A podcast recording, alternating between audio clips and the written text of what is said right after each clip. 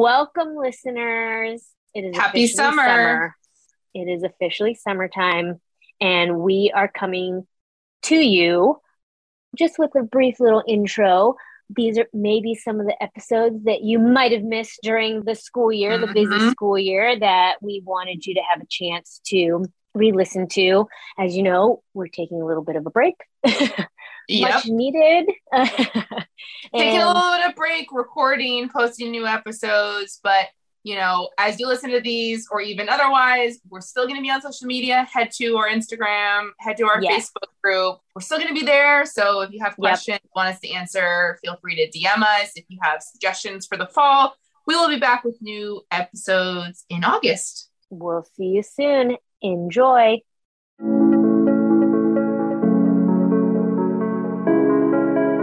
Welcome to the Inclusive Education Project. I'm Vicki Brett. I'm Amanda Selogie. We're two civil rights lawyers on a mission to change the conversation about education, civil rights, and modern activism. Each week, we're going to explore new topics which are going to educate and empower others. and give them a platform to enact change in education and level the playing field. My goodness. Listeners, January had like 55 We days. made it. It it really did feel long. Like I think we say this every year, but for some reason this felt extra long. Like New Year's was five months ago. no, it literally had, what did I say? It had like six Tuesdays. Like that's a lot. Oh, one, two, three, four, five. Okay, five Tuesdays. I was being hyperbolic. But no, it felt so long. We are officially in the second month of 2023. And let me tell you, I just I feel like 2023 is just punching me in the face. Like, so we've just mm-hmm. had ridiculous IEP meetings. We've had Well, I just I feel like we've had some like we always talk about how we hear crazy things in IEPs and we tell parents how we're never surprised, but we're always surprised. yeah. And like, I mean, you listeners, you you- those of you who attend IEPs on a regular basis, whether you're a parent or a school staff, like sometimes you hear crazy things and you're like, wow, never heard that before. But like these last six months, I feel like I was telling a parent yesterday because she was shocked how the things that this team was saying. And I said, you know, I'm going to give you much comfort, but I'm going to tell you anyway. This is a trend we're seeing. This is something that you're not alone. Like, I, in the last six months, it's been something that, like, these attorneys for the school district, they have a conference and they get Right. together and like someone will have some crazy tactic that they'll use and then they tell everyone else guys this worked and it's crazy that this is the world we live in that like you would think if this was like a tv show that this was like a high stakes like corporate world like Mm. these tactics that then seem to be like used across the board because we're not alone in seeing them in like one isolated iep but this is people talking about how we're going to screw over children with disabilities. And so it's not lost on us, the craziness of our world. Um, So, but today, welcome, welcome to our February series where we are going to talk about the ridiculousness, which is uh, this new trend for eligibility. We are going to get through the, like, we're going to highlight some of those eligibility categories. We're hopeful to get through all 13, but today's episode, we wanted to start with what we've been seeing personally in Yep. our cases. And then we'll we're hopeful to dive in deeper into each of these eligibility categories. So get those questions ready for us. if you have specific questions about a specific eligibility category, like send us Mhm. a DM about it because Mhm. we're going to go in a little bit deeper into each category. And when we say we're talking about eligibility, we're really talking about school districts not finding a child eligible, deciding Oh, yeah. that they should not receive an IEP because they feel the child is not eligible, which I don't know why, if to the contrary, why we would ever want to deny a child support, but this is Oh, the world well, we're living in. As opposing counsel in my last IEP meeting this last week had said when they were trying to deny this child services or an IEP in general, it was like, we don't give IEPs out to everyone. It's we don't do it lightly. And it's like, okay. And that, you know, a lot of kids are one to two grade levels below that are typical peers. wow. Yeah, I'm I- sorry. I don't see every single parent asking for an IEP for their child. Yeah, exactly. And I, I, Like- I was like biting my tongue of like, if that's happening, they should come to me because that is not okay. Uh, Yeah, it was pretty- A child, your child should not be two grades below. And this No. bullshit of well, COVID happened and it was uncontrollable. I don't No. care. If your child, because of COVID, is two grades below, something else going on, Right. and you know you should be getting support. So today we want to kind of summarize like what is eligibility process and what are the things that we're Mhm. seeing. And so you know, as we always talk about, the start of eligibility should always be an assessment. We should Mhm. never have a team say, we don't think your child's going to be eligible, so we're not going to do assessments. Mhm. You cannot, under the law, say a Mhm. child is not eligible unless there's been an assessment. Just Yeah. bottom line. Yeah. That's where we have to start. Right. And, you know, it comes every couple of years. I feel like in the early 2000s, like the big thing was response to intervention techniques, Yeah. right? Like, oh, this is what we give to all kids. That's not anywhere in special education law that RT, uh, you know, the acronym RTI, um, response to intervention, that has to happen first. So a trend that we've seen with the potential clients that have come through our office and now clients is that you're told, oh no, you don't want to do special education assessments. They're going to be put in a special day class. One, Yep. why? Two, like how do you even know that if you haven't even done the assessments? Is Right. Not to mention that, like, the law is very clear that there is a continuum of placement options. That, first of all, we can't even get to what placement a child's going to be in until we've done assessments, determine eligibility, gone through present levels, gone through goals, gone through services, and then we can talk about placement. And even then, like we said, there is the continuation, but we are seeing that, that Yeah. I had an IEP where I had an attorney, an attorney that represents the school Mhm. district that Mhm. whose whole sole job is to support education laws and know education laws told me in no uncertain terms that if this child receives an IEP, she would be removed from her general education environment. Tell me where in the law it says that.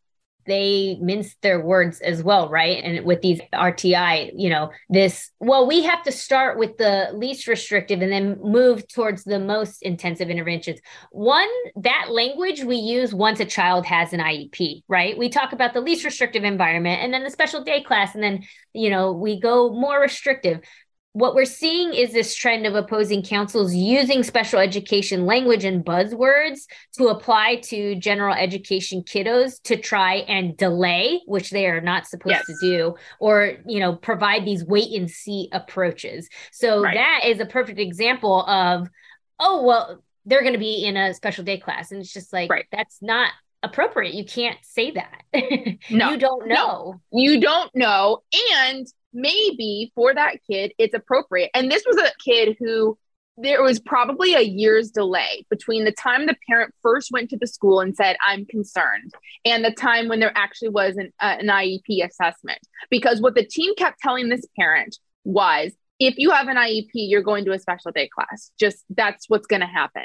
That's just not true. I mean, the amount of kids that we have, I mean, the whole spectrum, the LRE concept is we want to see how much support we can provide in the general education class. And then even before a special day class, there's also resource specialists. There's a number of related services that can be provided. So just the concept that IEP equals special day class, not true. And again, you, you don't know what the program is. And in some cases, a special day class is appropriate. Like we're not saying that, you know, it doesn't equal it, you're not going to get it. Like in many cases, you do get a special day class, and sometimes that's appropriate. But that conversation shouldn't even be occurring. That decision making shouldn't occur until we have an assessment. But the other thing that we're seeing a lot, and it goes to what Vicki said about the RTI response to intervention, is you know, we have schools that try to do a lot of things to support a kid before they go to an IEP. And while sometimes this can be considered like, oh, we're really trying to help the kid, we do RTI, we do a social group, we give them counseling. Mhm. Some schools are starting to implement general education tutoring because they realize that a lot of kids are behind because of COVID. And so they put in all these things. And in some cases, they do an SST, they do RTI. SST is student success team meeting, which again, RTI, SST are not things that are found in the law. They are not things that are required. They are things that school districts made up as a way to delay the IEP process. Most of the time does not work. some cases too, kids that are higher functioning, kids that are twice exceptional, we are seeing a trend of we're going to give you a 504 plan. And so whether you have RTI, SST, 504s, a combination of these supports, these schools are giving a whole robust program of support to the child. And then they're having the IEP evaluation, not first. Right. Right. And so what we're seeing in these IEP meetings is the team saying, well, what can we put in a 504 plan? What can we put in an SST? Mm. What can we do? Or look at all these things. Look at the improvement that the child has had because of these things. And that's not the appropriate discussion either. And this is one of the reasons why we wanted to have this discussion today because we're seeing so many kids being denied an IEP because the school, or maybe even you have a well meaning teacher that the teacher is doing a ton of things, or the Right. parent is paying for a ton of tutoring after school. Absolutely. And so we're having all these things that are mitigating the damage, mitigating the harm, whatever Mhm. is impacting education. So then by the time the IEP team comes to the table, they go, well, the, t- the student is doing okay. Well, there's case law out there that says that if a child is receiving a robust program, a bunch of support, and those Mhm. supports would be would constitute special education, then it actually proves that the student is eligible, not the other way around. But we're Right. seeing these teams Right. saying they're doing okay with all of these services.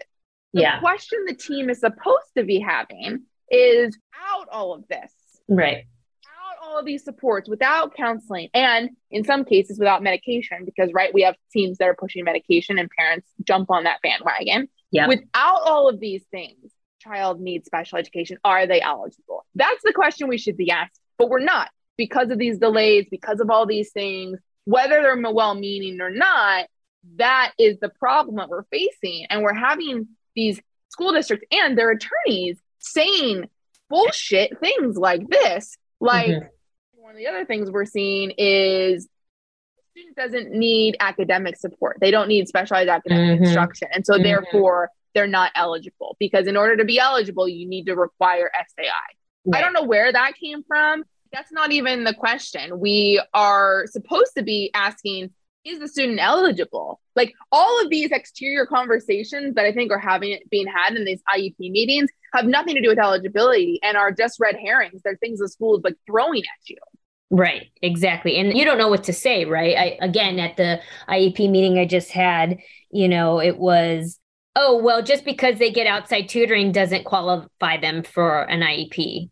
And it's like, yeah, we understand that. This is what's happening, She's spending four hours on homework every day. Then parents have a tutor to come in for a couple hours every week. Then she sits down with grandpa, she sits down with mom. You know, that's several hours that we're not really necessarily taking into account. Right. This is one piece of the puzzle. We're not saying just because she has tutoring, but it, it just was the, you know, anticipating like, oh, well, don't you accommodate some of her homework? Oh, that's a general education intervention. We give that to all kids. I've never had a general education student have their homework accommodated where they get to do half of it.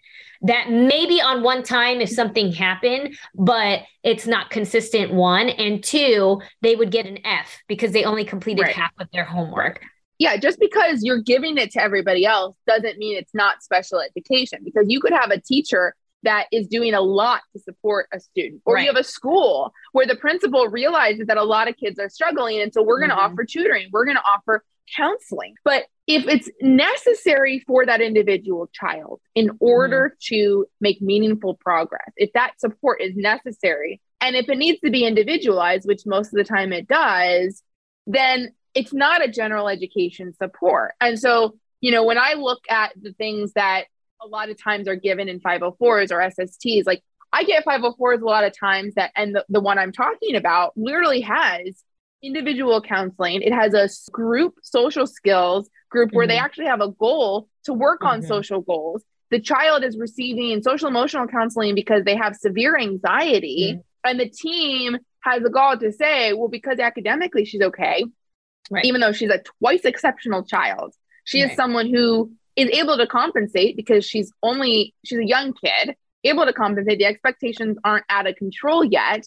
And so, yeah, academically, and just that concept of academic, academics are not like academic struggle is not required for an IEP eligibility. That's why Yeah. we have emotional disturbance. We have other health impairment. We have autism. We have all of these eligibility categories that don't require academic regression or lack of progress in academics. But this is something that we get harped on a lot. What is the academics? And I think it, you know, the case law has been pretty clear on even if you're just making passing grades or passing grade to grade, that doesn't disqualify you from Right. receiving special education services. So that is definitely something. And, and I think it's worth even mentioning here, you know, grades can be inflated. You can be working in groups and still passing, especially like in elementary Yeah. school, right? You know, it's a double edged sword with grades. We had the teacher in that IEP meeting, sadly. I had warned the parents that she was likely going to flip once we were in the IEP meeting, and she did, you know. And even when mom kind of challenged her a bit, when the teacher said, No, I don't think that she needs any extra help, she doesn't need an IEP, basically, um, mom was like, She's getting ones on all of her homework. We had a conversation that this last month she's had ones on all of her homework. And then the teacher's like, Yeah, but she's getting some twos and threes too.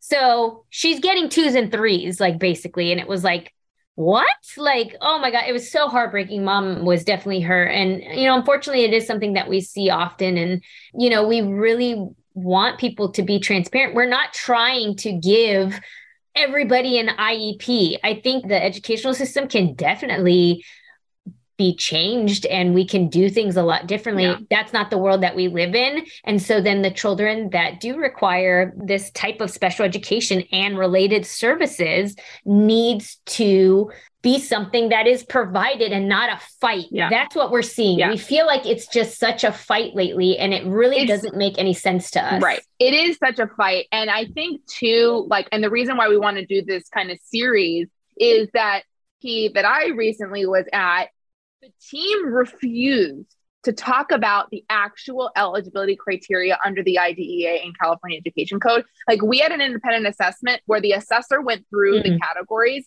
Yeah. but when the district talked about eligibility, Mhm. they kept talking about all these things that we're saying. They kept talking about her 504 plan and what we can do for that and Mm, the progress. And they are ignoring mhm. required conversation, the Mhm. required analysis. And I think too often, and in fact, there was one due process I did several years back where in the district's evaluation, their Mhm. analysis, I think it was on other health impairment.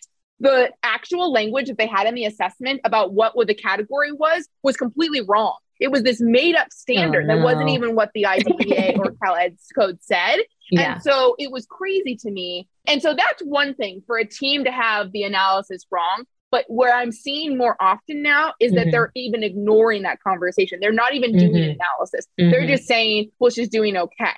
So Right, this is right. where we want to go and dive a little bit deeper so that you get a Mm-hmm. context for what does the law actually say. So when you go to these IEPs, you can bring it back to these codes and say, this is the conversation you should be having. This is the conversation and the analysis that you need to be having to determine if a child's eligible.